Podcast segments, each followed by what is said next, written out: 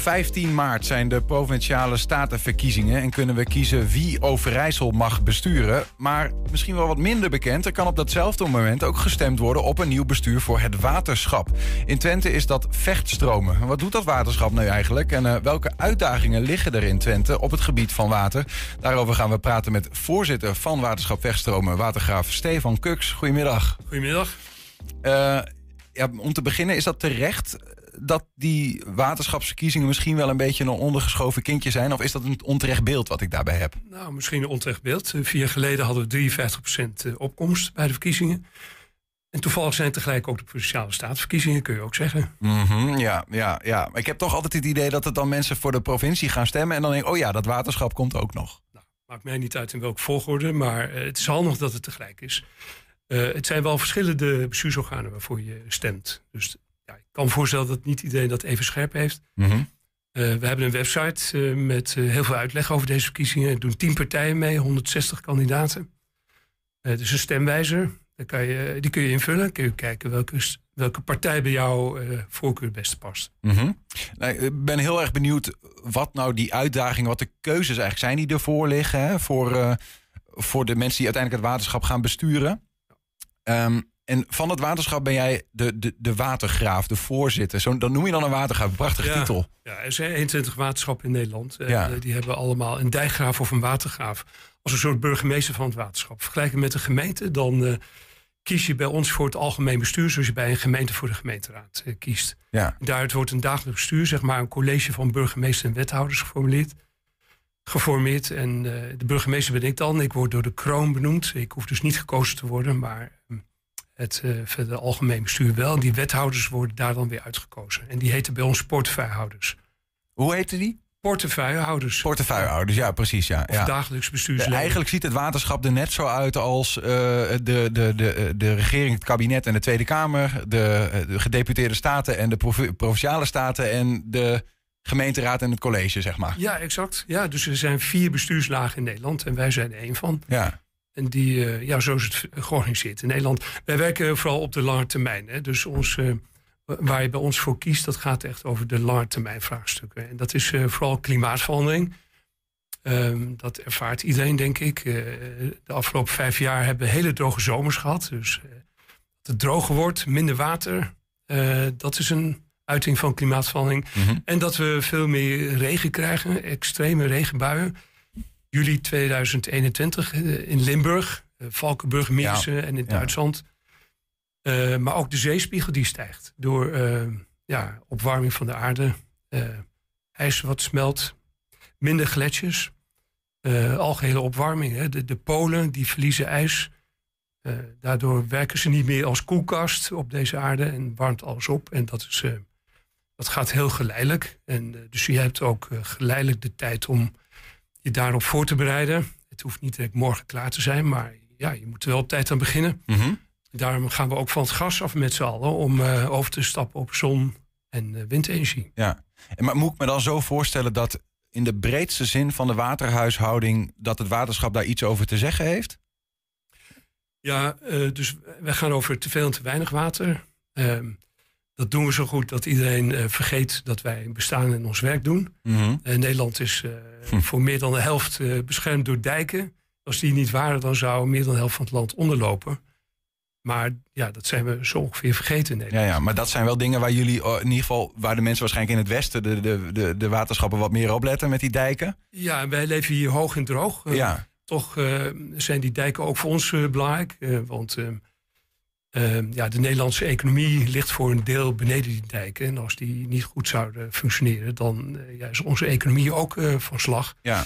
En hier in Oost-Nederland betalen wij ook jaarlijks 8 miljoen aan de dijken in West-Nederland. Ja, ja, precies. Zodat ja. wij ook uiteindelijk niet te maken krijgen met de natte voeten van de Westerlingen, om ja, het zo te exact. zeggen. Ja, ja, ja. Ja, ja. Dus iedereen betaalt belasting ook hè, aan het waterschap voor het werk dat wij doen. En wij maken ook het water schoon, het afvalwater, wat je in de riolering wordt afgevoerd. Dat iedereen thuis uh, water wat je gebruikt uh, als je onder de douche staat of uh, de afwas doet. Ja. ja. dat water gaat via de riolering allemaal naar ons toe. We hebben 23 hele grote zuiveringsinstallaties. Hier in Enschede staat er eentje naast de Golfsvesten. Dat zijn hele grote fabrieken en daarmee maken wij groot water weer zodanig schoon dat het terug kan in de beken en de rivieren Mhm. die we hebben. Ja, nou, nou eh, eh, kan ik me dat voorstellen als een soort van iets wat nou ja, een beetje hetzelfde blijft de hele tijd. Hè? De kringloop van water, die is al eh, nou ja, miljoenen, al niet miljarden jaren oud. Ehm, wat maakt nou dat dan elke vier jaar eigenlijk een soort van... dat er weer een keuze wordt gemaakt voor mensen die andere beslissingen nemen? Ja, dat, dat water gaat niet vanzelf. Dus daar moet je iets mee doen, anders heb je hele grote problemen. Ehm, het water loopt hier in Hoog-Nederland eh, heel snel weg. Dus voor droge zomers moet je eigenlijk dat water op alle mogelijke manieren vasthouden. Dat doen we met grote en kleine stuwen. En dat kost heel veel geld en ook heel veel menskracht. Mhm. Eh, als het heel hard regent, moet het water weer snel genoeg weg. Dat gaat ook niet vanzelf. Dat denk je misschien. Maar daar moeten we heel veel voor doen. Ehm, en na, als het meer gaat regenen, wat het gaat doen de komende jaren, moeten we dus heel veel extra doen om dat water af te voeren. Om Ja. de steden en de dorpen voldoende droog te houden bijvoorbeeld. En dat gaat dus ook niet vanzelf. En daarvoor betaalt iedereen belasting.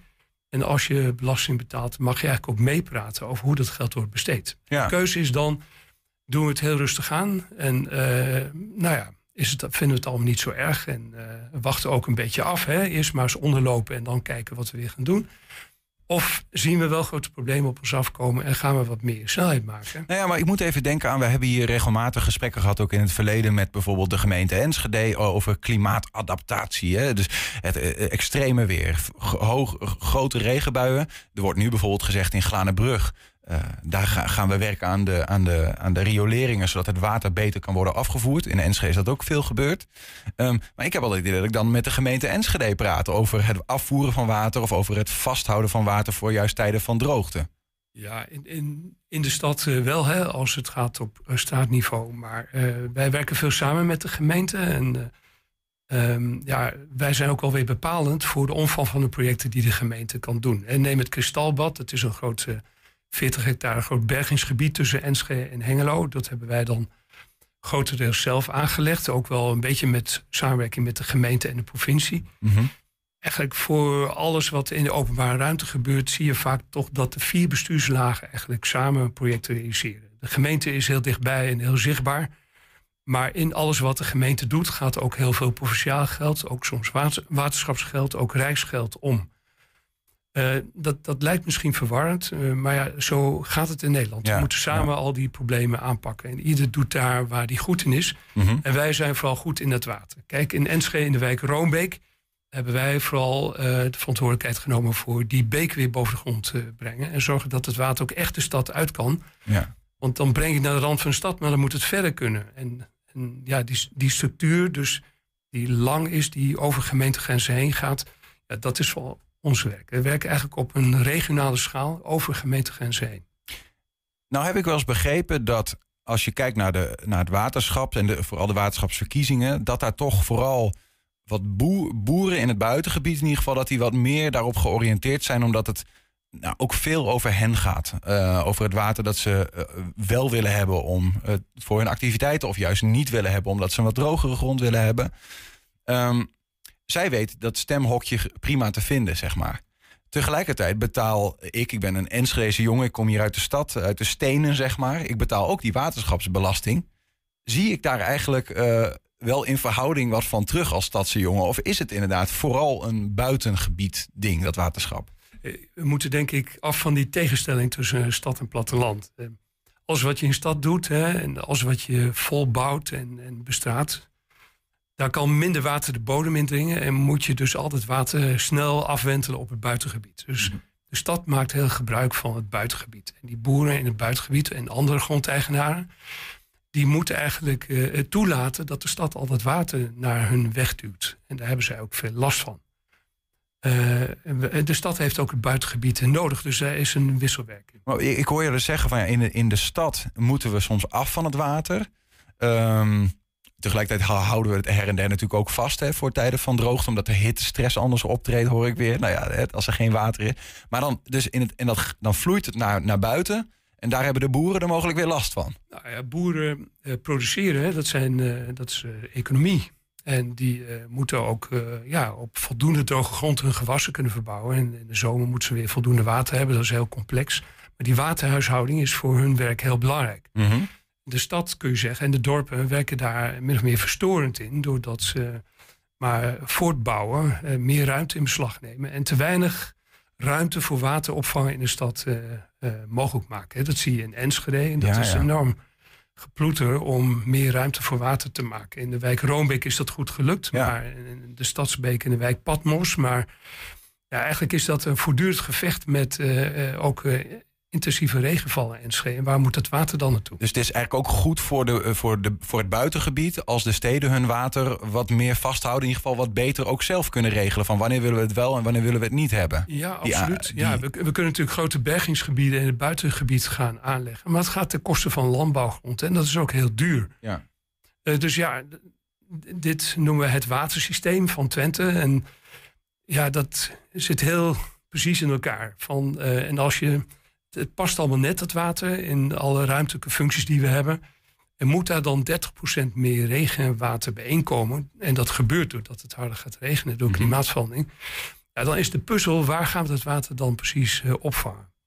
En, en daar gaat het over. Er zit trouwens uh, eh, 30% van onze bestuursleden is, heeft een landbouwachtergrond en 70% niet. Ja. Dus het stedelijk gebied is eigenlijk Echt klopt dat beeld niet helemaal meer, dat de boeren nee, oververtegenwoordigd zijn. Beeld. Boeren, waterschap als boerenrepublieken. En, en boeren betalen meer dan 15% van de uh, waterschapslasten.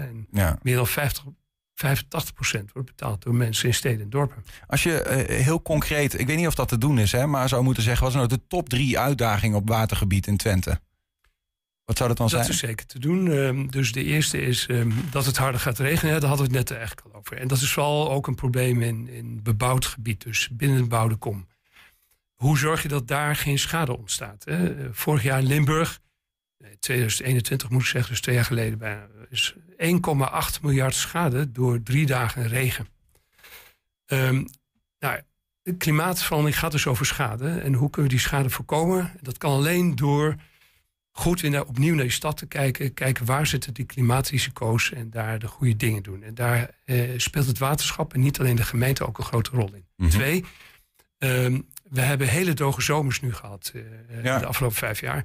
Uh, echt te weinig water voor de drinkwatervoorziening, uh, voor de landbouw, voor de natuur. We moeten dus meer water vasthouden. Dat kunnen we. We kunnen meer water vasthouden. Maar de keerzijde daarvan is dat het ook natter gaat worden in Twente. We moeten dus heel precies bepalen waar mag het natter worden en waar mag dat niet gebeuren. Omdat je het vasthoudt, wordt het natter. Exact, ja. Dus in de zomer is dat geen probleem. Hè? Dan is het niet te nat, dan heb je al het water nodig. Ja. Maar in de winter en in het voorjaar gaat het natter worden. dat heeft met die extreme te maken. Dat je dus soms een te veel aan water hebt en soms juist een te weinig. Exact, ja. Dus heel, heel ingewikkeld die balans. Waar dus te veel water vooral een vraagstuk is voor stedelijk gebied... is te weinig water een vraagstuk voor het buitengebied. Mm nou, het derde probleem, en dan hebben we de hele top 3 gehad, dat is de waterkwaliteit. Ehm, we werken nu 50 jaar met grote waterzuiveringen en maken het water uh, behoorlijk schoon. Maar er is ook een toename van vervuilende stoffen. Microplastics, als jij thuis uh, je haar wast onder de douche, dan zitten daar microplastics in. En die spoel je gewoon weg en die kunnen wij er nu nog niet uithalen. Mm allerlei ingewikkelde stoffen, die uh, dioxaan, dat zit eh, ook in shampoos of uh, PFAS, dat zit in bakpapier. Als jij pizza in de oven schuift en je doet daar zo van dat bruine vloeipapier onder, daar zit PFAS in. En als het in aanraking komt met water, eh, wij kunnen het er niet uithalen. We kunnen het wel, maar dat kost heel veel extra technologie.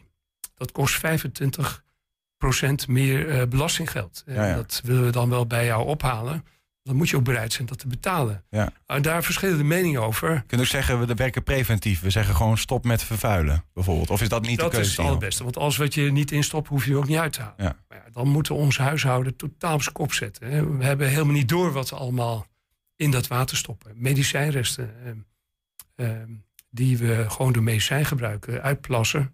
Dat komt ook al in het afvalwater. Daar gaan vissen, die veranderen van geslacht... Uh, of die worden heel hyper van de antidepressiva die we erin stoppen en hormonen. Dus ik denk dat we dat niet allemaal kunnen stoppen. Dus we moeten ook aan de achterkant uh, nog iets extra's doen. Ja.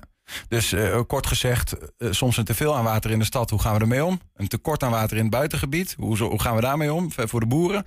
En, en, en vervuild water in de grond. Um, ik, ik begreep ook in dat opzicht, met, met dat laatste te spreken, dat Vitens, degene die ons van drinkwater voorziet, zegt: luister, je hebt maar één zeg maar één pizza, één, één hoeveelheid water. En wij hebben daar een deel van nodig voor jullie drinkwater. En dat is niet vanzelfsprekend meer. Dat dat allemaal altijd, of nooit vanzelfsprekend geweest, maar dat het er maar is. Dat is echt een reële dreiging. Ja, dat, dat is inderdaad zo. Het is, uh, veel, heel, zo reëel is het. Uh, er is te, te, weinig water eigenlijk in Twente, in de ondergrond, voor wat we allemaal ermee willen doen. Um, in die droge zomers hebben we bovendien een veel grotere behoefte aan water. We willen planten sproeien, de zwembaden vol laten lopen. Ja, dat, dat, dat kan gewoon niet meer. Dus we moeten echt keuzes in maken. We moeten dingen gaan verbieden, we moeten dingen minder doen. Er kunnen geen bedrijven meer bij komen in Twente die veel water willen gebruiken. Daarvoor moeten eerst de andere bedrijven die er al zijn minder water gaan gebruiken. Nou, is een enorme opgave. Het bedrijfsleven is ook daar heel goed in om dat innovatief aan te pakken. Een bedrijf als Grons bijvoorbeeld slaagt in om steeds minder water te gebruiken voor de productie van een liter bier. Ze zitten nu rond de drie liter, geloof ik. Het was twintig jaar geleden nog negen liter. Ja. Uh, en zo moeten we met z'n allen ook uh, dat uh, beperkte watergebruik gaan optimaliseren. We moeten dus met minder water proberen dezelfde dingen te doen. Um, keuzes dus, die zijn er. En die kun je, kunnen mensen maken op, op 15 maart. wie, wie behartigt de belangen zoals wij die het liefst behartigd zien worden? Als ik nou als Enschedeze stadse jongen straks ga stemmen, op wie moet ik stemmen? Er zijn tien lijsten. Ik, ik kan niet zeggen op wie je moet stemmen. Ik sta boven de partijen, maar ga naar die stemwijzer. Kijk waar die partijen voor staan. En ze gaan ook campagne voeren de komende maand. En ja, um, probeer te begrijpen waar zij voor staan. En kies dan de partij die bij jouw voorkeur of wat je er ook van vindt het beste past. Vanavond om, uh, tot slot dan, hè, vanavond om, om half acht in uh, Stadstheater de Bond in Oldenzaal spreek je ook over dit thema. Bij Pakhuis Oost. Mensen kunnen daar gewoon naartoe. Uh, ja. Vijf euro kost het, weet ik toevallig. Um, omdat ik ook een kleine rol heb. Maar waar ga, gaat het over hetzelfde thema ja, eigenlijk? het gaat over hetzelfde. En we hebben dan meer de tijd hè, om daar dieper op in te gaan. Ik laat heel veel plaatjes zien. Dat werkt heel goed. Dan kunnen mensen echt beter begrijpen wat nu, nu, precies het vraagstuk is van klimaatverandering in Twente. Daar gaat het over. Mm -hmm. Uh, het is voor iedereen toegankelijk. Ja, die 5 euro, ik, ik verdien daar niks aan. Maar dat is denk ik voor de consumpties die ja, je krijgt. Uh, onkostenvergoeding. Onkostenvergoeding. Ja. ja niet voor mij dus, maar voor Theater de nee. Bond, denk ik, waar dit gaat plaatsvinden. Klopt. En het is uh, nou ja, voor iedereen die daar geïnteresseerd in is of denkt van hé, hey, dit vond ik een, uh, een verhaal waar ik meer van wil weten. Uh, half acht dus in de Bond in Oldenzaal.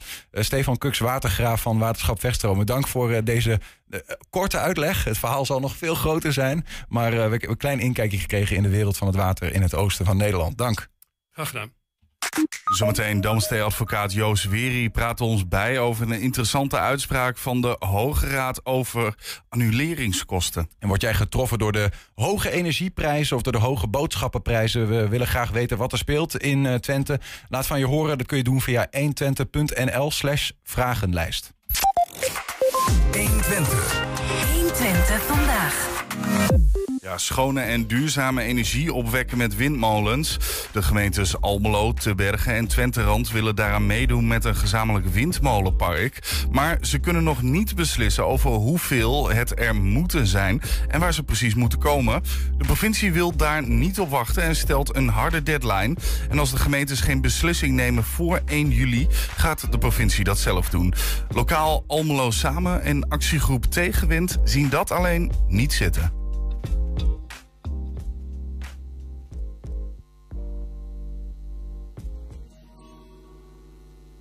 Ja, je hebt ze nodig richting de toekomst. Dus uh, eronderuit komen uh, kun je niet.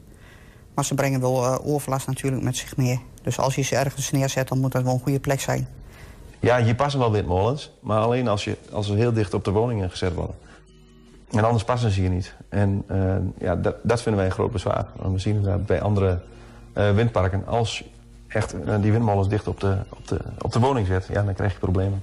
Halverwege 2023 of eind 2023 verwachten ze dat er nieuwe normen en regels uh, gereed zijn. Ze weten bijvoorbeeld al dat de geluidsnorm van 47 decibel naar 45 decibel moet. We weten dat Rob Jetten in de Tweede Kamer heeft gezegd... de afstanden nemen dan toe met minimaal 35 procent. Dus wij vinden het bijvoorbeeld vreemd dat wij de wethouder van de gemeente Tubbergen horen spreken... over een windmolen van 240 meter hoog en de afstand is twee keer de tiphoogte. He, dat wordt minimaal drie keer de tiphoogte. En ja, de, de, de, gevolgen zijn natuurlijk wel ingrijpend. Hè? Als je zo'n windmolen in, in, je voortuin krijgt... dan heb je in één keer een paal van 240 meter hoog uh, staan. De samenwerking tussen de gemeentes verloopt voor ons gevoel dus niet goed. Uh, we krijgen niet allemaal zeg maar, dezelfde informatie op hetzelfde moment. Je hoort soms informatie uit Tubbergen die ze in Almelo niet weten. Of in uh, Almelo hoor je informatie zeg maar, die ze op dat moment in Twenterand niet weten. En dat is natuurlijk vreemd. Alle raden moeten eigenlijk op hetzelfde moment zeg maar, dezelfde informatie krijgen. En dat is op dit moment, uh, ja, gebeurt op dit moment gewoon niet. In, in die zin uh, zie je eigenlijk dat, dat Twenterand het, het, het achterloopt met, met beleid. Die hebben nog geen concreet windbeleid. Tubbergen is al iets verder. En Almelo is zoiets van, kom maar op. wij wachten op jullie. Dus ze zitten zeker niet één lijn. Almelo die, die wil gewoon niet dat ze hier geplaatst worden. Um, en Twenterand die wil echt gewoon duidelijke kaders zetten met de inwoners. Uh, dus die, die, ja, die zijn wat langzamer. We weten op dit moment niet hoeveel windmolens uh, in dat gebied worden geplaatst. We weten wel dat bijvoorbeeld, wij hebben een besluit genomen als gemeente Almelo. Wij hebben gezegd uh, maximaal vijf windmolens. zover wij weten heeft de gemeente Twenterand ook een besluit genomen. Maximaal negen windmolens, weten we ook. Dat, zijn er veertien. Want uh, het besluit van de gemeente Tubbergen is ons niet bekend. Hoeveel, uh, hoeveel windmolens de gemeente Tubbergen wil plaatsen. Dat is ons onduidelijk. Ja, en vervolgens horen wij ook nog in de wandelgangen... dat de provincie zelfs speculeert met het idee van 30 windmolens. Ja, dus er is een werkgroep opgericht. Daar zit Almelo in, daar zit Tubbergen in, daar zit uh, Twenterand in. Als ik het goed heb, van alle drie de gemeentes één ambtenaar. En vervolgens, vervolgens zien wij de, de provincie, hè, de gedeputeerde Thijs de Bree... die zit daar als voorzitter in met uh, twee ambtenaren zeg maar, van de provincie. Dat is natuurlijk vreemd. Dus de drie gemeentes kunnen niet onderling met elkaar overleggen en brainstormen... zonder dat de provincie hè, over, over, over hun rug meekijkt. Ja, dus dus uh, kan ik hier uh, straks om huis lopen, kan ik straks slapen... kan ik hier gewoon rustig zitten zonder dat ik elke keer het geluid hoor. Er is een ultimatum gesteld door de gedeputeerden... bij de raadsinformatiebijeenkomst op de 30 januari jongsleden was dat. En toen gaf hij aan van 1 juli is een harde deadline... En toen werd er wel vanuit de raad gezegd van... Uh, uh, maar waarom is 1 juli dan een harde deadline? Maar daar kon hij niet echt een antwoord op geven. 1 juli is een harde deadline. En vervolgens zei de wethouder van de gemeente Twenterand van... Uh, maar wij willen graag een zorgvuldig proces en wij willen daar de tijd voor nemen. Nee, 1 juli harde deadline hoor je dan, ja. Er zijn al heel, heel veel stappen te nemen daartussen. Tussen gewoon klakkeloos ja zeggen en nee zeggen. Ik vind eigenlijk helemaal niet dat de uh, provincie mag besluiten. Ik vind ook dat je de regie bij je moet houden. Dus uh, die 1 juli deadline... Uh, ik vind eigenlijk dat de gemeenten daartegen moeten ageren. Alle drie, vind ik. Als betrouwbare overheid. Als je echt het vertrouwen van inwoners wil beschadigen... dan moet je gewoon, terwijl je weet dat er nieuwe normen en regels aankomen... moet je daar vooral niks meer doen. Als je een betrouwbare overheid bent, dan ga je daarmee werken. Dan ga je daarmee rekenen.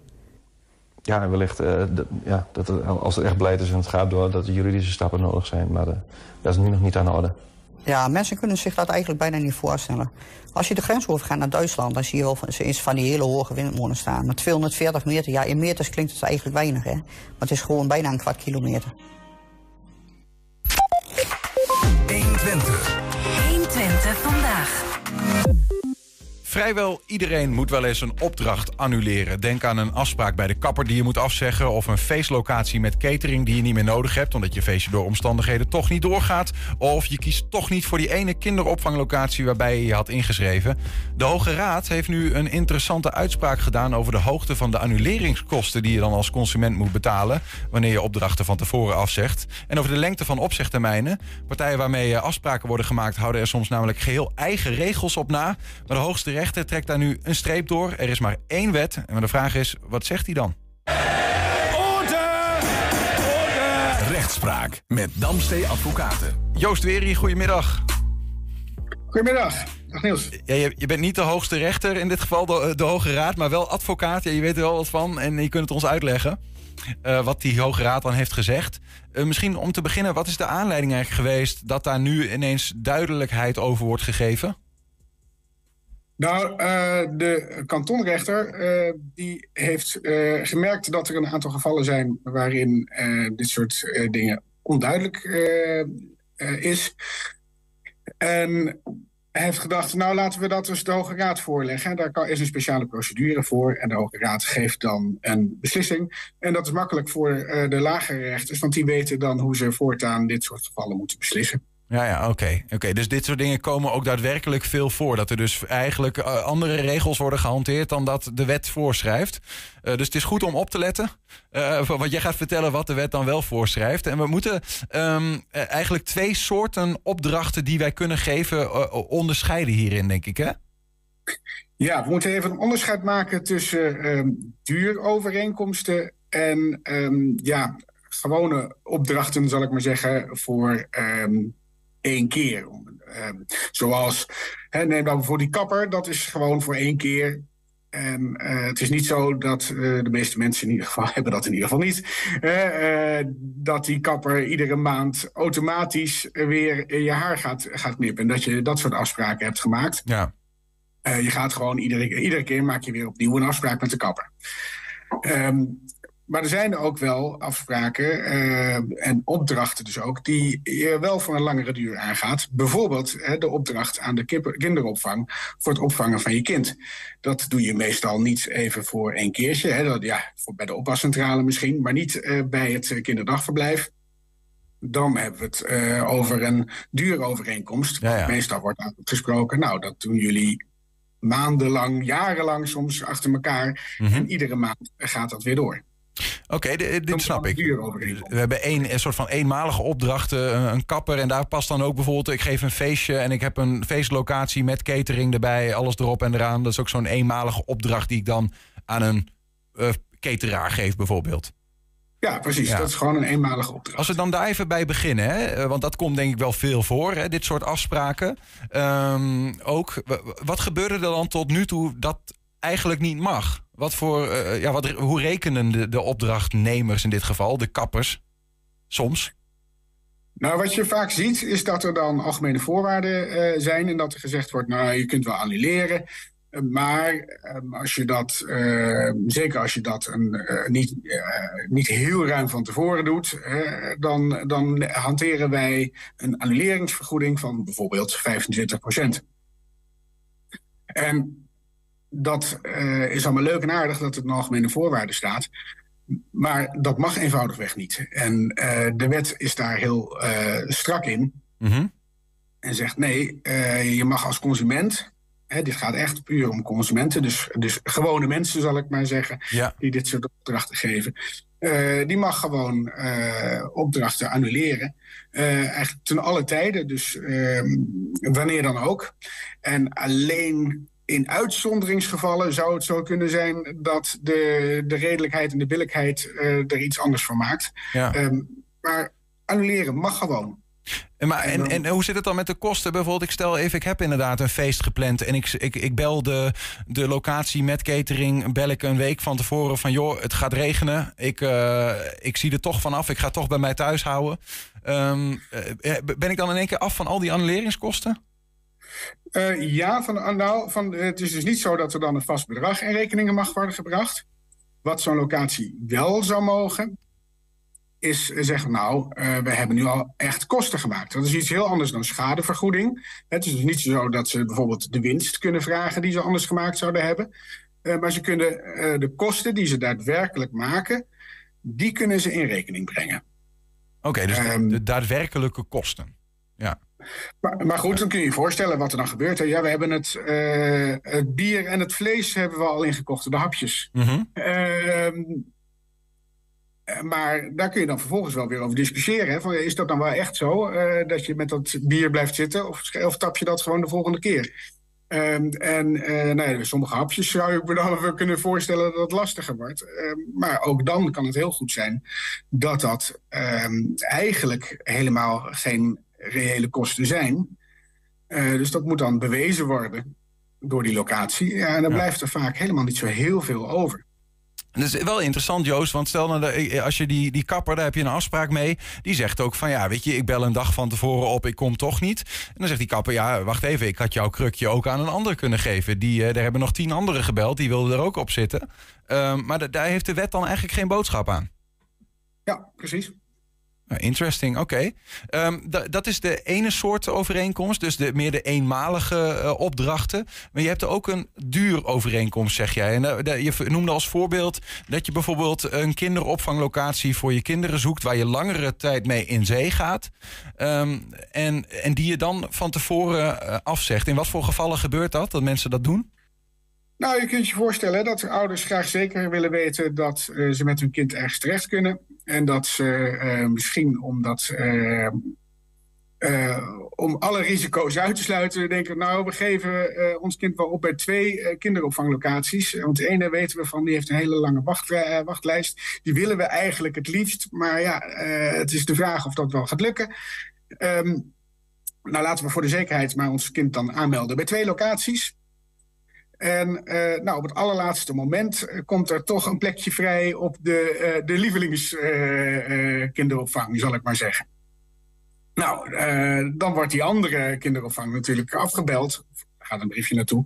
Um, en ze zegt, ja, sorry, ja, vervelend, jammer. maar we, nou ja, we geven toch de voorkeur aan deze andere plek. Ja, en in, in dit geval van dit soort uh, wat langere uh, overeenkomsten, heb je nog andere, andere voorbeelden trouwens? Want dan gaat het iets anders. Andere voorbeelden dan kinderopvang? Um, overeenkomsten van opdracht. Nou, je zou je kunnen voorstellen dat er bijvoorbeeld uh, vaste vergaderlocaties zijn, zijn die, ge die, geboekt worden. Ja. Wil het dan niet zo snel zou gaan om, om consumenten. Maar dat. Of huren of iets dergelijks. Uh, ja, dat, dat is dan, weer geen, dat is dan wel een dure overeenkomst. Maar dat is geen overeenkomst van opdracht. Nee, alright. Dus het gaat echt om, om diensten, gaat het wat dat betreft. Uh, hoor ik. Ja, ja, precies. Dingen die, je, dingen die je moet doen. Ja, exact. nou ja, en daarin gaat het iets anders uh, dan bij die kapper of die andere eenmalige opdrachten die je geeft. Um, wat, wat gebeurt er uh, daarin eigenlijk tot nu toe dat niet mag in dit soort dure overeenkomsten? Nou, vaak zie je daar dus uh, tot nu toe vaak in, algemene, in die algemene voorwaarden staan dat het. Uh, uh, bij, bij, de niet dure overeenkomsten zie je dus vaak dat er, dat er van die ontbindingsvergoedingen gevraagd worden, uh, of annuleringsvergoedingen van, uh, nou ja, met een hoog percentage, vaak 25 procent. Um, wat er in die kinderopvang bijvoorbeeld vaak gebeurt, is dat gezegd wordt: ja, ehm, wij hebben het personeel natuurlijk al, al staan. Um, je mag wel uh, opzeggen, maar dat moet dan met een opzegtermijn van een maand of drie. En ook als je annuleert, ben je, ben je zoveel maanden kinderopvang sowieso kwijt. Um, dat is eigenlijk gewoon een wild westen. De, de, lengte van die opzegtermijnen uh, en, en, en de hoogte van de annuleringskosten, dat doet er gewoon iemand natte vingerwerk, hup, uh, dit moet je betalen. Nou ja, precies. Er wordt natuurlijk gezegd, we komen niet zo makkelijk van het personeel af. Dat is ook heel terecht. Ik snap dat eigenlijk ook best van die, uh, van die kinderopvangorganisaties. Die mm. denken, ja, wij plannen die mensen helemaal in. Wij moeten die mensen betalen. Uh, en mensen komen, de, de, de, de, die ouders, die komen op het allerlaatste moment eens even zeggen dat het toch niet nodig was. Ja. dat is natuurlijk niet de bedoeling. En wat, um, ja, vertel, want, want ook, de, ook hierin is het dus dat de hoge, hoogste rechter heeft gezegd van ik, ik heb hier, wil hier duidelijkheid in scheppen in dit soort vraagstukken. Wat mag dan wel, wat mag wel gevraagd worden aan ons als we bijvoorbeeld kinderopvang willen afzeggen op een laatste moment? Nou, eigenlijk zegt de Hoge Raad dat kun je uh, tot een maand van tevoren kun je dat straffeloos doen. Dan kun je gewoon zeggen, nou sorry jongens, toch niet. Um, en de Hoge Raad haakt daar ook aan bij de regeling van algemene voorwaarden. En bij al die dure overeenkomsten geldt um, voor de algemene voorwaarden dat bij consumenten er gewoon een opzegtermijn standaard geldt van een maand. Precies een maand. Dus het is ook niet zo dat er gezegd kan worden: uh, ja, nee, je moet dan tegen het eind van de maand of zo opzeggen, maar gewoon een maand vanaf de dag van de opzegging. Mm -hmm. um, en uh, de Hoge Raad zegt dus ook van nou, dit soort uh, overeenkomsten, ook voor kinderopvang, kun je opzeggen met inachtneming van een opzegtermijn van maximale maand. Ja, dus dat, dat, dat gaat over de, de, de, duur eigenlijk van die opzegtermijn, max een maand. En, en maar heeft hij ook nog iets gezegd over de hoogte van eventuele annuleringskosten? Nou, daar speelt dan vervolgens die annulering weer een, uh, een rol bij. Hè? Want um, annulering is dus vooraf, terwijl die opzegging eigenlijk meer is als het al loopt. Mm -hmm. um, en de Hoge Raad heeft nou gezegd van ja, maar we zitten nou, hè, wat doe je nou? Um, als uh, je minder dan een maand van tevoren uh, op, annuleert, mm -hmm. hoe zit het dan? en de Hoge Raad zegt nou, dat stellen we gewoon gelijk aan uh, opzeggen op de eerste dag van de kinderopvang. Um, dus als je dat doet, minder dan een maand van tevoren annuleren, dan moet je één maand gewoon betalen. En uh, ja, dan moet je maar of afnemen, hè, dan moet je maar of maar je kind daadwerkelijk naar je kinderopvang sturen. Um, of niet, maar dan moet je in ieder geval de kinderopvang betalen. Ja, één maand. Uh, annuleer je meer dan een maand van tevoren, dan geldt dus de gewone annuleringsregeling. En dat betekent dat, er, eh, dat je niet, het, niet de kinderopvang hoeft te betalen, maar hoogstens de kosten die de kinderopvang daadwerkelijk uh, al heeft gemaakt of, of, moet maken en niet kan vermijden. Ja.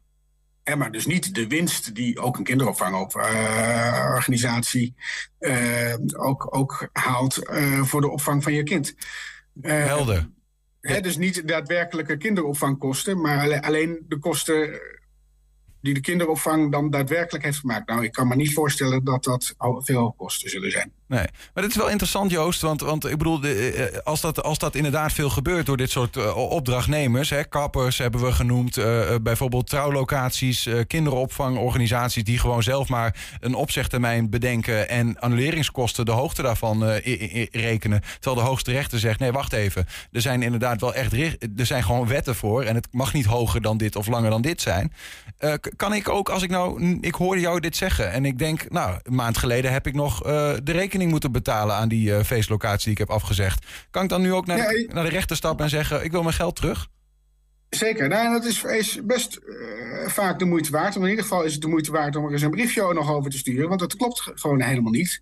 En je ziet heel vaak dat bedrijven gewoon. Uh, en dat snap ik ergens ook wel. maar je ziet vaak dat bedrijven gewoon de gok nemen. allerlei bepalingen opnemen met percentages vaak. Um, maar de rechter zet daar gewoon een hele grote streep doorheen. En er komt ook niet iets, iets anders voor in de plaats. Dus het is niet zo dat, um, uh, dat, dat de rechter dan alsnog de redelijke kosten gaat bepalen nee. of zoiets dergelijks. Nee, de rechter moet daar dan gewoon een hele grote streep zeg, uh, zetten. En dat betekent dat je niets hoeft te betalen. Ja, ja duidelijk. Uh, dus dus wat, er, wat er ook in die, in die voorwaarden staat die uh, opdrachtnemers hierin geven. dit is het verhaal, zoals jij het net hebt verteld. En daar zullen mensen het mee moeten doen om in de rijden de rechter te blijven. Joost Weri, dankjewel voor je uitleg. Dankjewel opnieuw. 120. 120 Ja, we gaan het een keer wat anders doen, Niels. Ik, ik wil nu even oh ja? heel Je hebt toch altijd zo'n mooi uh, tuentje? Ik heb een mooi tuentje, maar die had ik er niet voor staan. Maar oh. liever, een mooi streektaal vind ik mooi. Twins kwartierken. Twins kwartierken. Ja, het is er weer tijd voor. God, we gaan wel echt van uh, hot naar her. Hè? Want dit was echt wel droge juridische kost. Hoewel heel Goeiedag. belangrijk. Uh, dit is echt wel heel belangrijk. Dus uh, vooral, luister vooral terug. Heel goed om te doen. Um, ja, dit is echt waar. Dit is gewoon echt, dit gaat heel vaak mis. En dat moet je gewoon doen. En we gaan even iets uh, reluchtigers doen. Want we gaan naar Twents kwartierken. Ja. Adrie, welkom. Ja. Ook Ali van der Veer, welkom terug. Dank je. Wel, van de kring voor de Twentse Spraak. Klopt. Dat is toch weer mooi. Jij bent de gast van vandaag. Zometeen gaan we over praten wat je hier komt doen en waarom je hier te gast bent. Dat heeft alles met het thema van vandaag te maken. In het Twents leren we Twents van juf Adrie. Dat doen we altijd aan de hand van een quiz. En dat gaat over een thema. Daarvoor ben je hier. Eerst even terugblikken. Vorige week in het Twents kwartierken. Juf Adrie. Ja, ik was er weer. Oh ja. Wat zat erin? Uh, dat was prutsen, met, met, vooral met geld. Mm -hmm. Daar ging het om, hè. Uh, in dat was initiëren. Dus iets... Uh, ja, in gang zetten. In gang zetten, ja. natuurlijk. En Jonkrij, jullie waren hartstikke goed de vorige keer. Dat waren jonge mensen. Mm -hmm, ja, dus, ja. en hadden we nog één woord ja, van de week. Ja, dat was het kuttelpad. Ja, dat, uh, dat, dat was een instinker. Ja, dat was een, ja, dat was een instinker. Dat is een mooie. Pun, pun intended. Ja, ja, ja, Dat was de bilnaad, inderdaad. Dus, uh, en heel veel dachten toch dat het een sluiproute was. Maar ik weet er geen Twents woord voor. Ken je dat, Ali? Een sluiproute. Ik kan het niet vinden, maar... Nee, ook niet zo 1, 2, 3. Dus, nee. Uh, nee. Sluiproute hebben we. Nou, bedenk het. Bedenk een mooi Twents woord voor sluiproute. Zo mooi weer. Ja, ja uh, wel weer uh, We gaan een nieuwe woorden van, van je leren, ja. Adrie. En nou ja, dat hangen we altijd op aan, aan een thema natuurlijk. En het gaat over het volgende. Volgende week woensdag komt er een boek uit met kinderverhalen die kats in het plat zijn geschreven. De titel is trouwens ook in het plat, namelijk, dan ga ik heel mijn best doen, een boek van alle grond voor Nieleu. En uh, dat is een uitgave van de Kring voor de Twentse Spraak. En vandaar dat uh, Ali van der Veer bij ons is, bestuurslid van die club. Ali, welkom. Ja, dank je. Um, misschien even met, meteen maar die, die titel, hè? Een boek van alle grond voor Nierleu. Je hebt uh, hier de, het voorblad heb je ik bij heb je? Het, de, de omslag heb ik hier en de achterkant heb ik een... kun, je hem, kun je hem omhoog houden? Met de, de, daar ergens in de hoek hangt een kaart. Oh, we zien ja. hem al op beeld. We zien oh, hem al op beeld. Oh, ja, kijk toch oh, wat, wat betekent dit? Uh, deze, ik, ik, als ik het, mag, misschien moet ik het zelf proberen. Ja, probeer maar. Een boek van ehm, ja, olle grond, van oude, Oude- oude provincie, denk oude, ik. oude, oude, Oude- grond oud zou ik zeggen, maar oud, oud gebied voor nieuwe mensen. Voor jonge mensen, voor nieuwe Voor- mensen. voor- ja, voor Dus, jonge eh, mensen. De een zegt eh nierleu en de andere, ik zeg zelfs altijd jongeleu. Hè, de- Dus eh, vooral de kinderen, eh, de kinderen Ja. in het Nederlands, die, die eh, worden over het algemeen niet meer Twents opgevoed. En een van de doelstellingen van, van Krenk is om de, de jeugd het Twents bij te brengen. Gewoon zorgen dat ze de taal, de klank, dat het behouden blijft. Dus de taak voor de ouders en de grootouders is dan ook van... jongens, eh, koop dat boekje en ga voorlezen. Dat de kinderen, en eh, nou ja, dat ze zelf nog niet kunnen lezen... maar het moment dat ze zelf kunnen lezen... dan is het ook leuk dat ze het boekje kunnen lezen. Het boekje. Maar, dan- maar dan met ze zelf wel eh, Twents, eh, een beetje Twents kunnen keunen, toch? Ja, maar een heleboel kunt dat nog wel hier. Oh, nou. Ja. Ze doet het alleen maar- niet, maar maar, als ik, eh, kijk, ik heb geen kinderen, maar stel dat ik ze hem, zou hem, zou dat ook voor mij eh, go- goed weten om dat aan mijn kinderen te vertellen, terwijl ik eigenlijk niet zo goed Twents spreek? Gewoon doen. Eerst kinderen maken en dan, door- en dan voorlezen. Ik word gewoon uitgelachen hier, hè? Is dat goed, Ali? Helemaal goed, ja. Ja? Oh, nou ja, oké, prima. ja.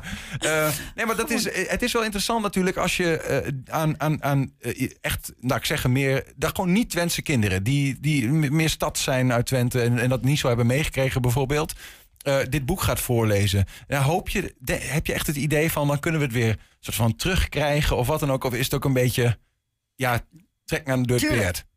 Maar wie moet met elkaar doen? Eh, niet alleen de kring met, met burgers, met een wedstrijd. Het is een, is een wedstrijd. En wat ik het leuke vind van die wedstrijd, dat is een meisje wat vorig jaar nog in groep 3 zat van de basisschool, zelf een verhaaltje heeft geschreven.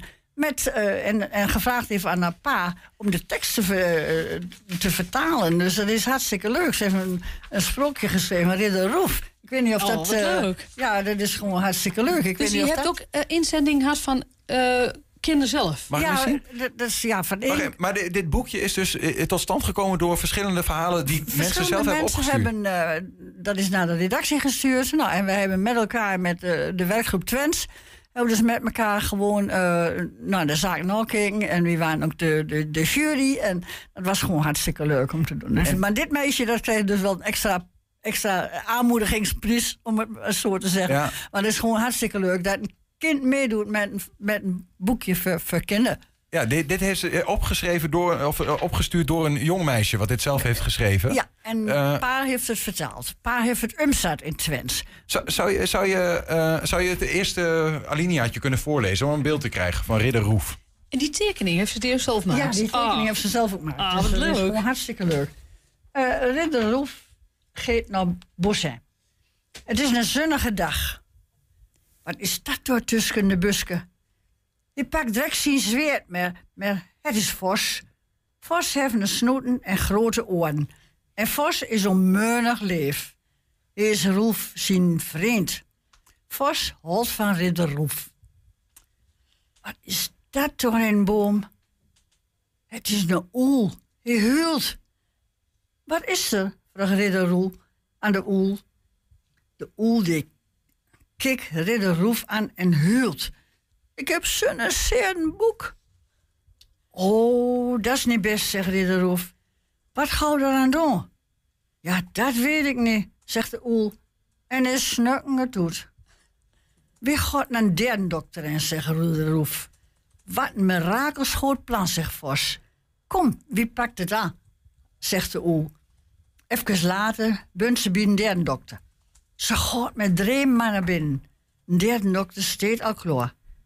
Mooi dat je er bent, zegt een dokter. Wat scheelt eraan? Ik heb onmeunig boekseerd, zegt de oel. Kom maar even dan bij zegt een dokter. Ik zie het al, zegt een derde dokter. Je hebt volste veel muzigetten. Oel kreeg een pillen van de dokter.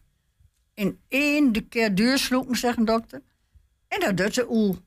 En even later is de boekzetter voort. Mooi, zegt Ridder Roef. En nu op Hoeza.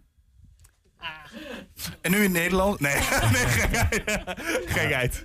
Heerlijk. Ja, het heeft toch altijd... Ja, ik weet niet wat het is met, het, eh, met dat platte... maar het heeft toch altijd iets heel gezelligs meteen. Of Het zo, iets heeft heel iets- warms. Iets huiselijks. Ja, eh, precies, iets, iets kunnigs. Iets, eh, ja. Ja. En, en, en ook heel, heel lief eigenlijk. Ja. Ja. De- de- de- dit, dit verhaal is dus in het Nederlands door een meisje geschreven... en vervolgens door haar vader vertaald in Twents. In Twents, ja. Geldt dat voor... Hebben jullie ook andere verhalen binnengekregen... die je zelf in Twents hebt vertaald? Eh, ik, ik heb bijvoorbeeld zelf, eh, heb ik trouwens niet bij me, maar ik heb een sprookje, de wolf en de zeven geitjes. Dat wordt dan wolf en de zeven seksjes. eh, heb ik in Twents nou verteld. En eh, nou ja, het lelijke eindelijke in Twents nou verteld. Maar anderen hebben gewoon zelf eh, verhaaltjes geschreven, zelf bedacht. ja, ja. En dat is wel leuk. En dat is natuurlijk ook, eh, het was een wedstrijd en het mochten niet meer dan 400 woorden wezen. Dus er viel bepaalde verhaaltjes die veel boeten, ja, boeten de prijzen. Maar die wel plaatst. Oh, zo. Maar die Ja. doen daar niet mee Ja, voor de prijzen. Nee, dat, dat niet. Want wie er vindt... de- Volgende week woensdag wordt dat eh, ja, gepresenteerd. dat is En dan- presentatie. Dat is eh, bij de kinderboerderij van de, nou ja, van de Wessler. Op de Wesslerbrink. Eh. In Enschede? restaurant de, de, de Le Pompidou. Is een Hm. pannenkoekenrestaurant. En daar binnen, daar, daar vindt... daar vindt het plaats, de, de prijsuitreiking. En er worden verhalen voorgelezen. Eh, ja, ik moet in plaats doen. Ik ga automatisch weer over in het Hollands. Hè, wat zo dom. nee, maar Ze er wordt, het wel, hè? de, precies, maar er wordt verhalen voorlezen. En eh, de, eh, onder andere mensen die dan nou ja, een prijs krijgen. Maar dat weet ze nog zelf, weet ze dat Nee, nog nee, niet. nee. Het is alleen aan hun vraag van, wil jullie uw verhaal voorlezen? Nou ja, oké. En ook dat... eh, Maar ze krijgen een prijs als, als jullie vindt dat ze een mooi verhaal nou, hebben we geschreven. hebben met elkaar hebben dus de jury vormt. Dat is de werkgroep Twents, die dan regelmatig eh, hier in de museumfabriek bij elkaar zit. En daar doen dus heel veel Twentse ondersteuning, allerlei dingetjes voorbereiden, ook in Ja. Twents. En hij onder andere dit boekje ook corrigeert en ook de, met elkaar bepaalt wie dan de eerste, tweede en de derde prijs zal krijgen. Ja. Nou ja, en dat ging om. Hoe- hoeveel verhalen heb je binnengekregen dan? Nou, ik ben met elkaar. Ik heb hier compleet eh, boe, de inhoud. Met, er zit niet alleen verhalen, maar er Oh, je zit, moet gaan tellen, zie ik waar. er zit, ik moet tellen, er zit Ah. eh, verhalen, maar er zit Ik ook. ben er wel een eh, stuk of dertig. precies, er zitten spelletjes in, er zitten recepten in. Bijvoorbeeld van arretjescake. Dus dat eh, schijnt nou. ook iedereen te kunnen maken. En dat is een heerlijk recept. Dus, en dat is gewoon hartstikke leuk. We hebben er zelfs nog een ABC aan toegevoegd. Aan het eind. en, wat, en wat ken je van het Twentse spraak? Wat voor uitdrukkingen. Eh, ook bepaalde dingen die dan wel leuk bent.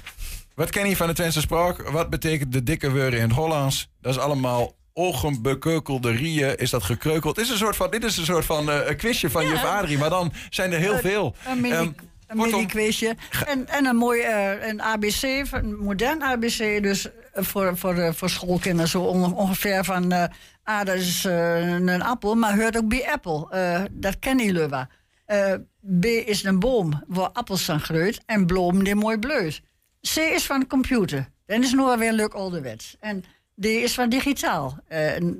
Nou doe je anders met een computer. Daar heb je geen papier meer bij nodig. Dat is een beetje een ABC. ge- eh, ja, Gebaseerd op het Gebaseerd op, op Twents, maar wel de digitale wereld van de, van de jeugd tegenwoordig. Omdat Niemose zowat Flantuur, Ja, dat precies. En die staat allemaal in het boek van Alle Grond voor Nieleu. En die komt volgende week woensdag uit. Ja. Ehm, eh, dan kun je hem gewoon kopen, denk ik. Ja, hè? ja, ja. Nou ja, Ik eh, hoop ga dat dat- doen. Lees het voor aan je kinderen. Ook als je gebrekkig Twents spreekt. En hou het Twents leven. Dat is het idee. Dat is het idee erachter. Ja. Ali, wij eh, we gaan met elkaar nieuwe woorden leren. Nieuwe Twentse woorden. Zoals die ook net in een klein quizje daar voorbij kwamen. Ehm, doe je mee? Eh, onze, onze quiz van juf Adrie. Ik denk dat het een oneerlijke spel is. Want ja, Julian en ik zijn... helemaal niet willen, joh. Julian en ik zijn, eh, Ze zijn wint eigenlijk buitenlanders. Ik, ik, lu- ik, ik Ja. lust het met heel veel belangstelling. Ja, nou, heel goed. We, we gaan, eh, gaat juf. Adrie, we gaan naar je luisteren. Ja, Woord 1. als je goed op oplet, dan, eh, dan kun je er eh, misschien wat van die maken. woorden horen Ja, bij- bij dit thema. Ja. Ja. Eh, eerdmenken. Mhm. Wat is dat? Carnavalsvereniging. Is dat A, is dat een woelmuis? Ja, dat zou echt een onderwerp voor een verhaaltje kunnen zijn. Is dat B, een kabouter? Of is dat C, een wichelroedeloper? Ik vind die laatste heel erg leuk, maar ik denk dat het, eh, dat het D is. Een eerd Ah, ja. manneken, omdat het een klein manneke is. Anders was het wel een, een eerd man, eh, wat, dan was het wat, een wat groter woord. Dit is een verkleinwoord, dus ik denk kaboutertje. Ik ga gewoon voor die la. Ik vind dat zo grappig, die laatste. Zo van eh, iemand die een beetje luistert naar de, naar de aarde en eh, waar moet ik naartoe, eh, zeg maar. Eh, waar, waar, waar speelt het zich af onder de grond? Vullen wij in. Ja. Antwoord. Wiggelroederloper. Nummer C, wiggelroede lopen. Adrie, vertel het ons. Ja, Niels. eh, Julian heeft het gehoord. Ja, het is, het is natuurlijk op de voorkant van Burgske. Hè? Dus ik dacht, Oh. dat hebben ze wel. Ja, mag ik dat? Oh ja, wacht even. Ja, dat is ook zo. Ik moet me houden aan het thema. Dat is ook zo. Ja, dat is stom. Ik had graag Nou, je moet het ook wel een wiggelroederloper. beetje roemzeer natuurlijk. Want ik, het, het heeft allemaal te maken met eh, ja, kinderburgske en verhaaltjes en dat soort dingen. Precies. De, het tweede woord, dat is een, ehm een draaischuut. En is dat A, is dat dan een, een waterfiets? Hè, dat zal iets met kinderen te maken kunnen hebben natuurlijk. Hè. Dit is eh, een draaischeut. Is het een vals persoon? Ja. Iemand die zomaar halverwege draait van stelling. Of is het een bewegelijk kind? Een drijschuut. Ja. En dan Een bewegelijk waterfiets kind als gewoon een, dru- een druk kind. Een dra- die niet Ja, stil kan ja. zitten. Weet je, die op de, Wow. op de stoel... eh, de- hè, die net... eh, Ja, dan, dan denk ik dat dat, dat is. Ja, waarom? Nou, een bewegelijk kind. eh, ik, denk dat je het als woord naar iemand toe kan gebruiken. Een draaischeut. Oh, die familie, dat is een draaischeut. Ja, ik, ja, ik vind dat wel een goeie eigenlijk. Ik, ik, kijk, ik, een schuut klinkt als schuit. Als ja, maar ik zou waterfiets ook zeggen. Maar ze zeggen hier ook niet een eh patatje draaischeut. Nee, dat is wel weer waar. Ja, ik vind dat je wel een goede uitleg hebt, Julian. Maar ik, eh, eh, ehm, ik ga toch iets anders doen. Gaat wordt persoon. Eh, ik, ga gewoon, ja, ik ga gewoon voor vals persoon. Ben je gek? Vullen we in antwoord B. Hij draait, hij draait. Hij zegt de ene keer dit en de andere keer dat. Oh, ja, dat is kan ook een goeie. personage Heeft ook weer niks met het thema te maken Jawel, trouwens. Ik ga- personages in, in, in sprookjes. Oh, maar is het goed dan, Adrie? Nee. het is een bewegelijk kind. Ja, want ik zit daar me hè, met de presentatie van het Burgske. Dat die kinderen die stil wilt zitten en zo. En dan hè, daar hier weer zo'n dreeschuut. Ja, Ja. precies. Nou, dat bedoel Mooi. ik maar. Wel Ja, mooi woord, Mooi woord, hè? Woord vind ik ook. Ja, en deze vind ik ook heel mooi zelf persoonlijk. Sleepstetten. Ja, Ja, is, een, is een prachtig woord. ja, sleepstetten. Is dat mislopen? Dat je de prees misloopt van, eh, van het boekje? Mhm. Is dat B, is dat ruzie maken? Want dat gebeurt ook vaak in sprookjes en in sagers enzovoort. Of is dat gewoon eh, sluipen? Dus een beetje wegsluipen. Hè? Dat gebeurt natuurlijk ook heel vaak in het verhaaltje. Wat zal het nou weer? Dit- eh, ja, ik zou mijn gevoel zegt sluipen, maar ik weet niet waarom. Ik heb geen... Die, die, eh, die van mij ruzie maken. Omdat is starten, iets starten, je begint iets. En ruzie maken, dat begin je. Dus Ja, ik, zou, ik, zou, ik, zou, scherper, ja? ik zou op... eh, ik weet niet wat, wat sleep betekent, maar ik ga dan voor het tweede deel van het woord. maar wat was jouw uitleg bij mislopen, sleepsterten? Dat hij de de prijsje niet gewonnen had van het boek. Ja, oh ja, dat snap ik, ja. Dus, maar ja. Ik, ik kan. Ik, eh, sleep, sluipen, sli- sleep, sleepsterten. Ik heb geen idee. Eh, Ik vul in antwoord slu- sluipen, sleepsterten, sluipen. Maar ik schiet maar maar lek. Adrie. Dat ga ik niet doen in dit geval. Nee, die hebben het gehoord, Niels. Ja, is een beetje met de staart tussen de benen wegsluipen. Je er tussenuit. Ja, met de staart tussen de benen tussenuit. Sluipen, wegsluipen. Ja, sleepsterten. Ja, ja, Ja. mooi, Ja, mooi. mooi, hè? Het is eh, twee, eh, 2-1 voor Julian. Ik kan het nog goed maken, want we hebben nog Ja, een woord van de week. de. En eh, daarmee ging jij, Adrie, de straat op. Vandaag in Hengelo met het Twentse woord van de week, kleierie. Nou, wat zou dat nou zijn? Is dat A, is dat een worsteling of ploeteren? Is het pottenbakken of is het C, klagerig? Ga maar mee, want we gaan even vragen. Ik dacht dat al de Twentse woorden wel vrij letterlijk vertaald zijn. Dus ik denk kleierie, pottenbakken, een beetje met de klei eh, oefenen. Klagerig kan het zijn, pottenbakken of een Oh, dat worsteling? kan drie betekenissen hebben. Ja. Dan moet je raden welke betekenis het heeft. Ja, Nou, dat is klagerij volgens mij. Worsteling. ja? Ja. En waarom denkt u dat? Dat denk ik. Wat goed. Ja. En hoe komt u zo op het idee? Ja, nou goed, kleerie. Daar geen Twents. Nee, maar wil je het ook niet leren? Nee, dankjewel. Nee. A, ik denk Ja? ook A. En waarom denkt u dat? Ja, klein. De klein is uh, borstel. Het zit, het zit allemaal niet met. Zoiets. Kleierie, dat, dat is klagerij. Dat eh, heeft niks met pottenbakken te maken of met worsteling. Dus eh, Ik zou zeggen B, omdat dat een beetje op kleierie, klei. Dus het heeft te maken met pottenbakken, denk ik. Misschien zei je wel. Het heeft wel iets van de C, klagerig. Nemen we dat mee? Waarom denkt u dat? Om- omdat dat begin vind ik een beetje onaardig klinken. Uh, klagerig. Klagerig. En waarom denkt u dat? Nou, dat weet ik. Klagerig, klererie, ja. En Maar heeft u veel te klagen na vandaag? Nou, vandaag niet. Voor de rest in het leven wel. Ja? Oh, we hebben van alles gehoord in Hengelo vandaag voor het woord kleierie. Vaak eh, pottenbakken en ook klagerig en worsteling. Dat kwam ook een keer voor. Nou, ik zou- ben benieuwd wat jullie ervan zeggen in de studio. Ik heb wel een uitleg. Ik ook. Eh, maar het wordt weer heel raar. Ja, nou ja, goed. Kijk, kijk kleierie. Ik heb een keer eerder in de. eh, Dat heb ik wel geleerd van onze Twents kwartierkunst. Dat eh, als een woord eindigt op i, dan is het dus van. Dan is het een zelfstandig naamwoord. Het is de kleierie. En, en dat, het enige wat ertussen staat dat dat ook een is, is een worsteling. Ik denk dat het kleierie is, omdat je ook... Je, je hoort wel eens iemand zeggen, ah, wat ben je aan klein, klein of zo. En dat is, dat, dan ben je ook een beetje Hoor aan je het dat wel eens worstelen met de- Ja, ja, nog wel eens tegen me. Ah, je, moet, nooit je, moet niet zo lopen te klein hier. eh, eh, dan ben je, ben, ben je gewoon aan, je bent aan het prutsen, je bent, eh, eh, je bent, je, je bent iets aan het misschien wel, Ja, ploeteren is denk ik een beter woord. En dan, eh, dat, dat is dus ook een Jij gaat, worsteling. me- jij gaat dus ook een worsteling doen. Ja, ja Maar omdat dat kan ik nooit meer is. winnen. Nee, maar ik, ik, wil, ik wil wel winnen. En wat, maar misschien, want, want onze producer die zei ook al, die, die weet bijna alles. Maar die zei, ik heb een fout, dus misschien is het ook wel een andere. Ga ik voor klagerig. Oké. Jij gaat voor klagerig. Ja, ik ja, ga, ik het voor spannend worsteling. houden, hè, quiz. heeft het antwoord, let op. Het echte goede antwoord is toch worsteling of ploeteren. Het staat er niet bij, maar dat betekent het ook. Kleierie is dus A. Worsteling. Julian.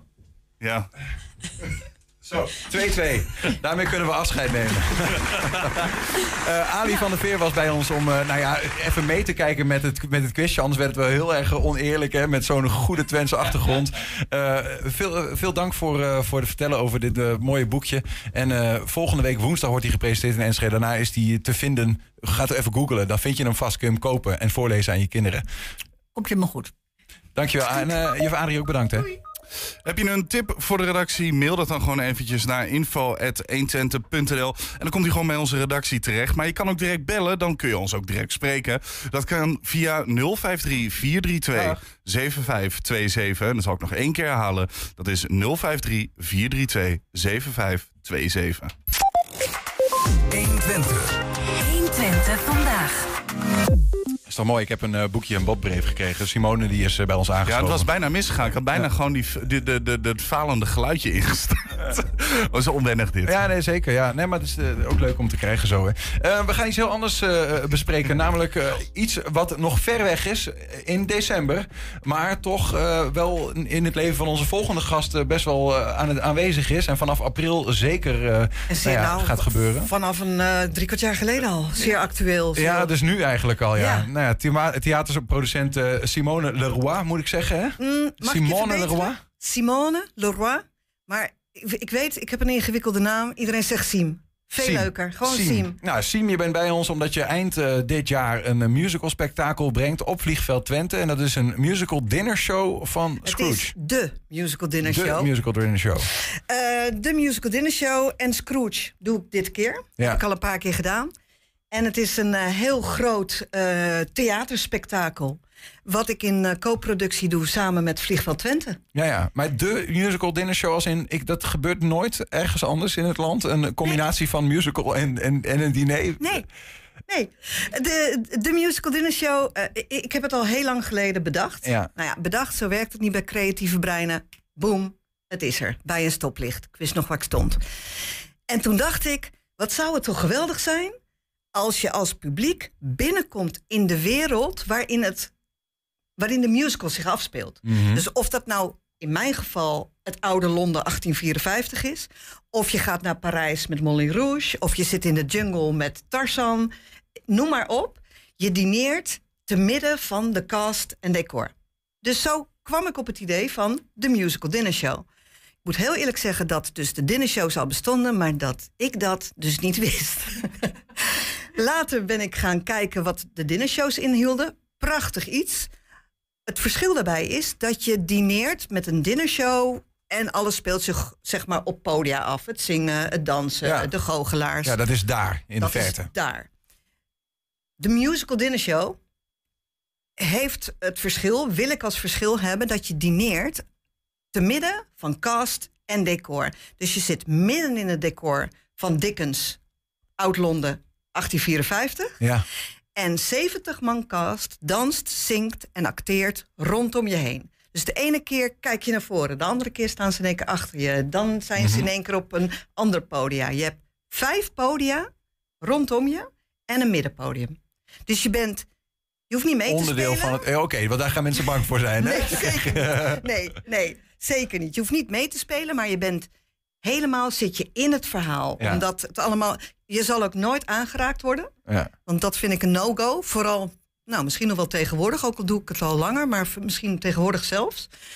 Maar je zit wel midden in het spektakel. Ja, ja en, en ook, eh, dat is, dat is eh, nou ja, iets, iets wat even anders is. Het verhaal van Scrooge, eh, zullen ook mensen zeggen... ja, dat, dat heb ik wel vaker gehoord of gezien of weet ik veel wat. Ja. Is, het, is het nog, geef je er nog een twist aan? Want ik hoor zeggen, je hebt hem vaker opgevoerd. Nu is dit in Twente. Komt daar Ja. nog, ja, geef, geef je er in Twente nog net iets andere geef- twist het- aan? Of het- iets? wat ik ga doen is het, en ik heb geoefend jongens, het wordt een, moon, een meuning gaaf.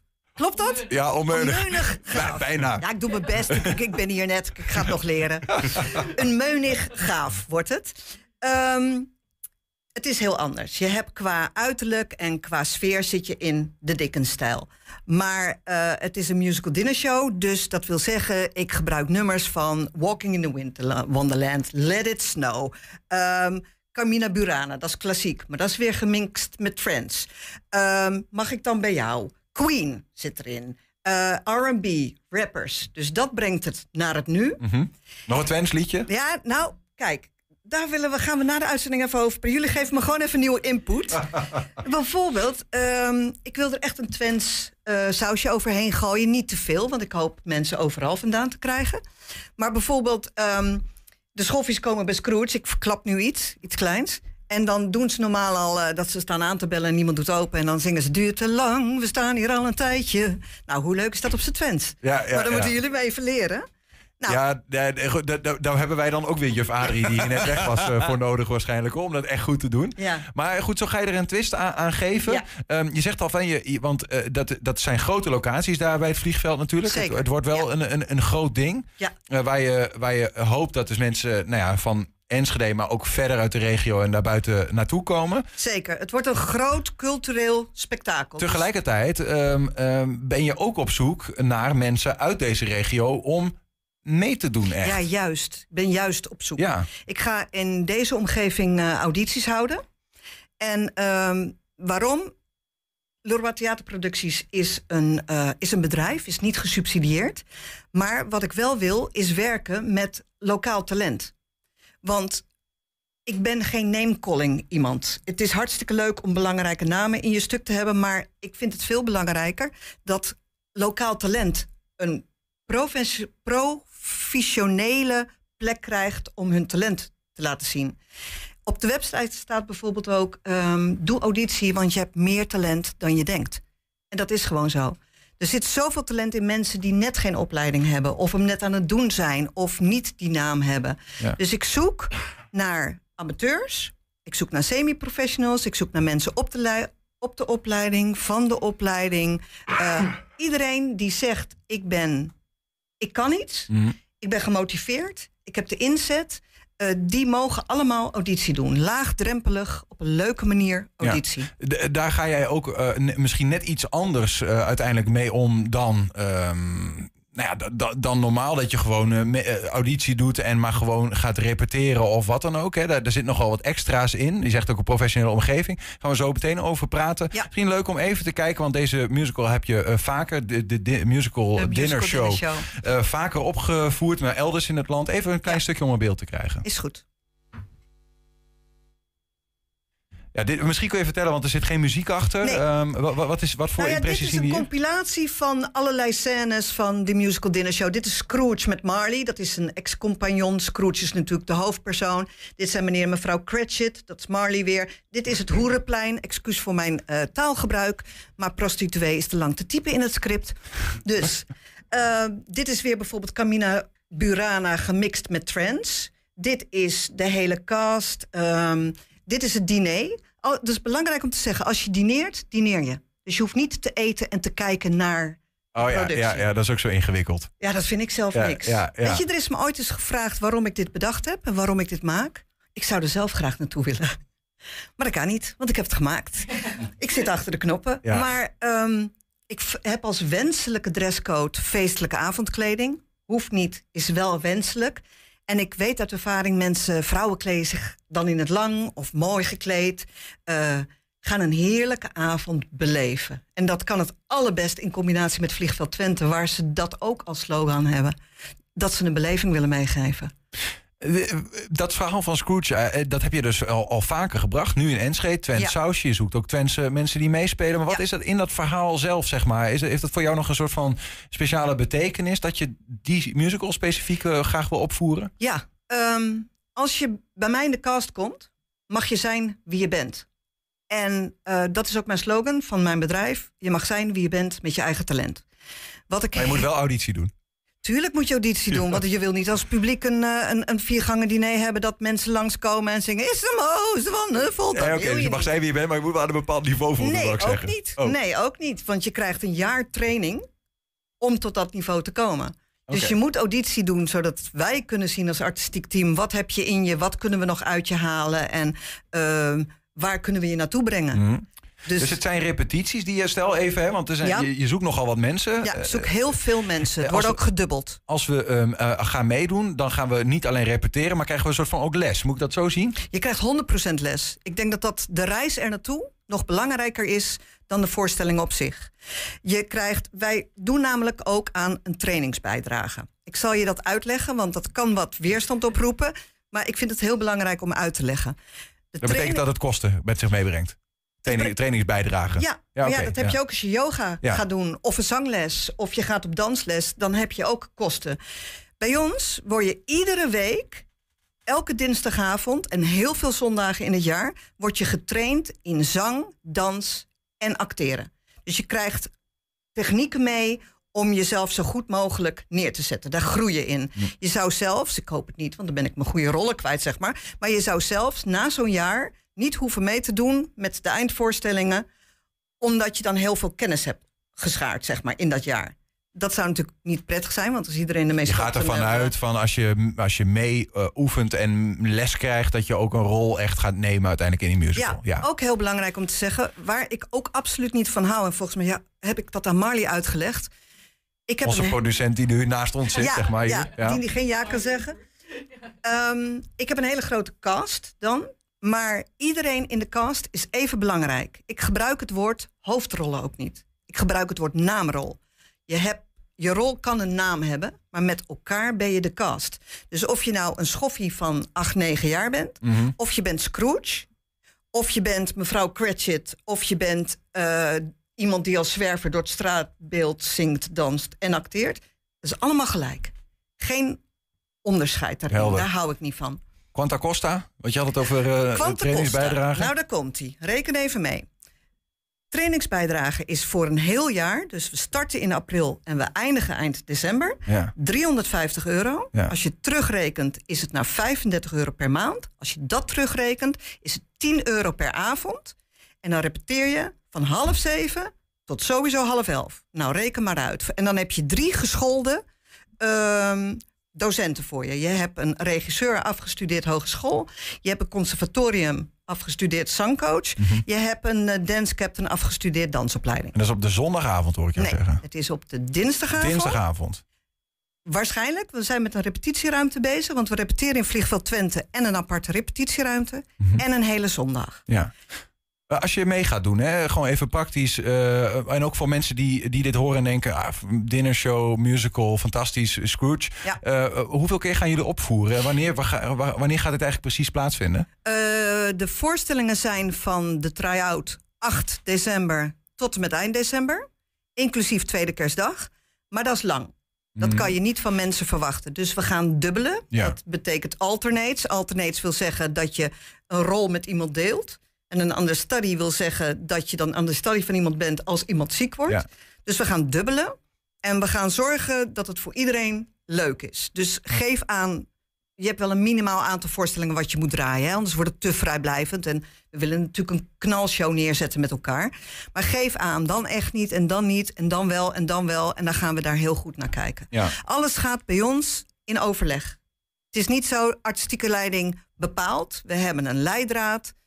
En heb je dingen waar je van af wil wijken... of dat je zegt, nou, dat zou ik wel fijn vinden als dat aangepast wordt...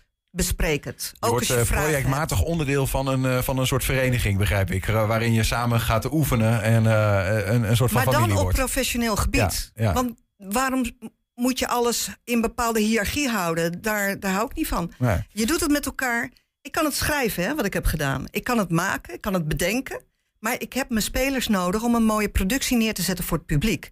Dus dat wordt ook het doel wat je, waar je met z'n allen naartoe gaat. Waar kunnen mensen terecht als ze.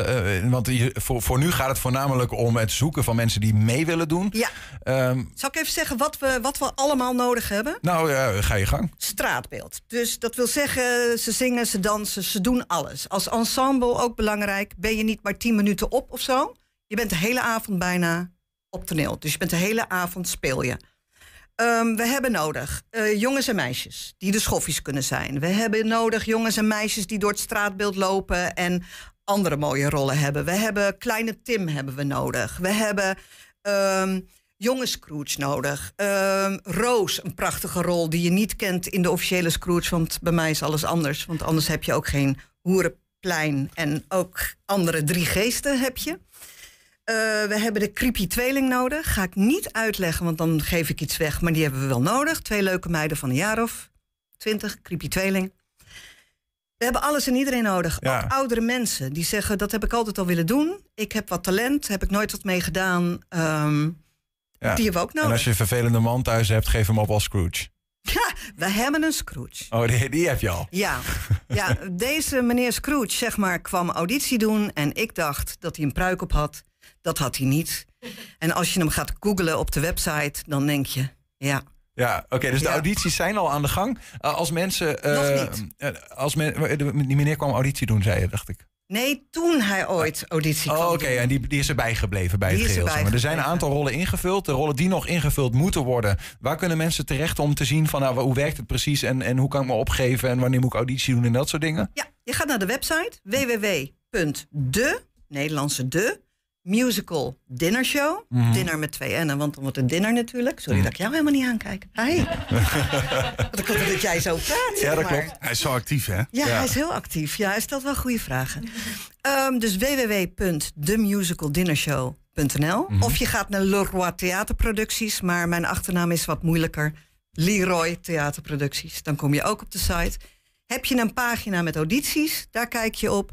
En daar staat ook op, als je vragen hebt, ook over de spelers, eh, over de trainingsbijdragen, bel, app, vraag het me. Helder. Dank voor jouw eh, enthousiaste uitleg hier aan tafel. Super veel plezier eh, met, met de komende maanden op weg naar Ja. december om het allemaal vorm te geven Ja, met eh, die te Twentenaren.